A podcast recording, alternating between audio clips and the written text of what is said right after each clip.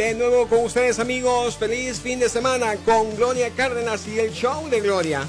801-656-9605.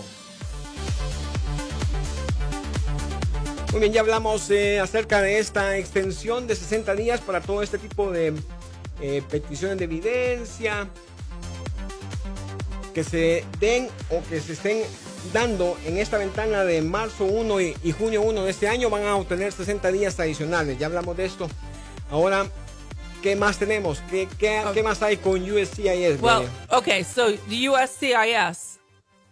I mean, if anyone hasn't doesn't know what the USCIS is, that's the office that handles all the the the affirmative applications for for status in the United States. Okay? okay, so it's called the USCIS they're going to they had shut down the interviews on March 18th, okay, of 2020. They decided to close all the offices for interviews and for fingerprints. But the USCIS this entire time has been accepting applications and processing applications business as normal. So don't think you get the message that because the office is closed for an interview or fingerprints that you can't file your applications. We've been filing hundreds of applications in the last 20, 30 days. So so remember, it's not that all of immigration is closed. That was a misinformation. Muy bien, y dice Gloria que ponga atención porque ella va a aclarar algún tipo de, de desinformación que se, que se dio en este caso. USCIS es básicamente la, la el ente del gobierno que atiende todos los papeleos y todos los eh, procesos de inmigración, USCIS. Marzo 18 cerraron ellos algún tipo de, cerraron sus oficinas por, eh, para entrevistas y para toma de huellas. Pero no quiere decir que cerraron sus operaciones. Una cosa es tener cerrada la oficina y abierta la operación. O sea, ellos, ellos estuvieron recibiendo aplicaciones y todo ha estado normal con las peticiones con USCIS. De, hecho, dice Gloria que en las últimas cuatro o cinco semanas, ella ha tenido mucho trabajo porque todo ha, estado normal en este caso. And then the other thing I want you to remember is that um, oftentimes there's no interviews for for applications, and you don't have to have an interview to get things approved. Uh, that's true of like if you want to remove the conditions of your residency. Oftentimes you just submit the paperwork and it gets approved. And the other thing is if you file an application now, it usually takes about eight, eight or nine months to get an interview anyway. So you're just getting in line. So when they open, you're, you're, you should be getting an interview shortly. Do you know what I'm saying? Like time's on your side. Exacto, y el tiempo está a su favor, dice Gloria, porque muchos eh, procedimientos no necesitan, no necesitan de una entrevista para ser aceptados o para continuar durante el mismo proceso. Por ejemplo, si usted está haciendo un cambio de estatus de, de su residencia, no necesita eh, una entrevista, simplemente va a llenar una, una aplicación. Y ahora, si usted está en un procedimiento en el cual requiere una entrevista, por ejemplo, una, una, aplicación para su residencia. Eso toma 8 a 9 meses. Por lo tanto, usted lo puede hacer en este momento y no tiene ningún problema porque va a, a, a, sumarse a la lista de espera de todos los procedimientos. Así que usted gana en cuanto al tiempo. And then the other thing is really important to know, and this is as of we're recording this show, is that the consulates abroad, so the U.S. U.S. consulates in all the countries outside of the United States and the embassies outside the United States, they have still been open for limited purposes, very limited purposes. Okay. But we're going to see over the next few weeks, I suspect, uh, announcements on how they're going to be slowly opening those consulates and embassies for interviews, which is going to be critical because many people we're going to have interviews and they're stuck there, you know, waiting for their interview. So so stay tuned, but it's going to happen in the next few weeks where we're going to start getting rolling announcements. Y dice Gloria, a la fecha de hoy que se está dando este show al aire, muchos eh, consulados, eh, muchas embajadas de los Estados Unidos, fuera de los Estados Unidos, por supuesto, eh, que han estado trabajando, pero bajo ciertos límites o condiciones muy limitadas, van a comenzar a, a abrir abrir sus instalaciones para darle eh, paso a este tipo de procedimientos, por, por ejemplo, las entrevistas que se necesitan ir a hacer a los, a Yeah, los, a los yeah. consulados de nuestro país de origen. Yeah, they closed it March 18th.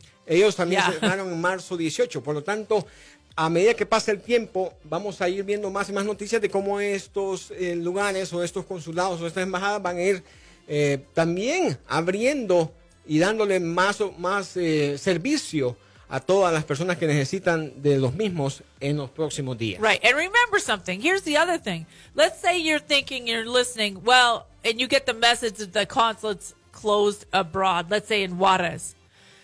Look, if you're going to get your green card and you need to do, you know, the first petition and then a pardon or a waiver, then you consular process, that process takes like two years, right? So you're not even, don't worry about, about what's going on Right outside in the consulates because in 2022, hopefully things will be really rolling. Right, so so you you you have time. You don't don't think oh I, I you can't get to the consulate stage until you do you know, an I 130 petition or a fiance visa. You can't get to the consulate process, but you still want to get moving on your stuff so that when the consulates are open fully and functioning fully, you're going to be able to, to, you know, be able to get in line. Exacto, y pongan atención, dice Gloria, porque eh, eh, el, el tema acá es bien sencillo. Hay muchos procesos que se tardan ocho meses, un año, año y medio, dos años. Por lo tanto, no se preocupen ahorita por lo que está pasando en este momento, porque de aquí al momento que le va a tocar la entrevista, ya van a estar funcionando al 100% estos lugares, estos consulados o estas embajadas. Yeah, Por- exactly. Por lo tanto, usted tiene que aprovechar el tiempo y llenar su aplicación y proceder de inmediato. Yeah, and the the other thing is a lot of people. I'll, I'll tell you this: COVID nineteen changes a lot of things, right? And it's horrible what is happening. So many people are passing away, and people are sad that their plans have changed. You know, oh, I was planning to go to Mexico City to get married, and then we were going to file for her green card uh, we I was gonna travel to you know see her, but now there's we can't get into this country or whatever. The the reality is, if you're a U.S. citizen, you can apply for a fiance visa. So you you should consider switching mon- your gears, and and if it's going to take a long time for you get to get out of the country to go somewhere to marry someone, you should talk to your fiance and say, "Look, I'm a U.S. citizen. Why don't we do this? Why don't you we apply for your fiance visa? It'll take you know six, seven, eight months, and then you can come to the United States. We'll get married here. We'll have just a little judge, you know, a judge at the courthouse marry us, and then we can plan our beautiful big wedding in the you know in the cathedral in Mexico City for a later time." but it makes practical sense now because the fiance visa you can just you can file it and it gets approved on the papers. So there's no interview for the visa. Now she or he will have to go to the consulate for the interview and there might be a small delay on getting the interview. Yes but i think practically speaking it's a better solution and i know people's dreams and what they had planned has changed and that's true for everyone in the world so you're not alone Y dice Gloria de que eh, es cierto lo que hemos pasado, pues no ha sido nada agradable. Mucha gente falleció y mucha gente ha sufrido con esto del COVID-19. Pero dice Gloria, tenemos que cambiar la mentalidad. Y nos da acá un ejemplo. El caso de la aplicación para una visa de, de, fianza, una fianza visa. En México, muchas personas, por ejemplo, tenían ya sus planes hechos de bodas y casamiento y todo, de fiestas y todo para el verano, y no se va a poder hacer. Pero dice Gloria, la petición de una visa, de una visa fiance eh, lleva de 8 a 9 meses. Entonces, si, si, usted cambia la mentalidad, puede hablar con su fianza y decirle, ¿sabes qué? Voy a hacer la aplicación para que cuando se venga el momento de que tú puedas venir a los Estados Unidos, tú vengas acá, nos casamos acá ante un juez y ya casados hacemos los planes de la boda que tú quieres que te haga ya en, en, en, en San Miguel de Allende, en Vallarta, en el DF, yeah, donde sea, exactly. en Cancún. Oh, stop. I want to cry. Entonces dice, tienen que, tenemos que cambiar la mentalidad, dice, porque muchas cosas han cambiado y muchos hemos cambiado los planes debido a la situación, a la pandemia que hemos vivido, pero si pensamos de la mejor manera, positivamente, y entendemos cómo funciona este tipo de procedimientos, el tiempo es lo valioso, es lo que importa. Entonces hay que dar la aplicación ya en este momento. Y para ello, una llamadita así de fácil al 801-656-9605. 801-656-9605 con Gloria Cárdenas.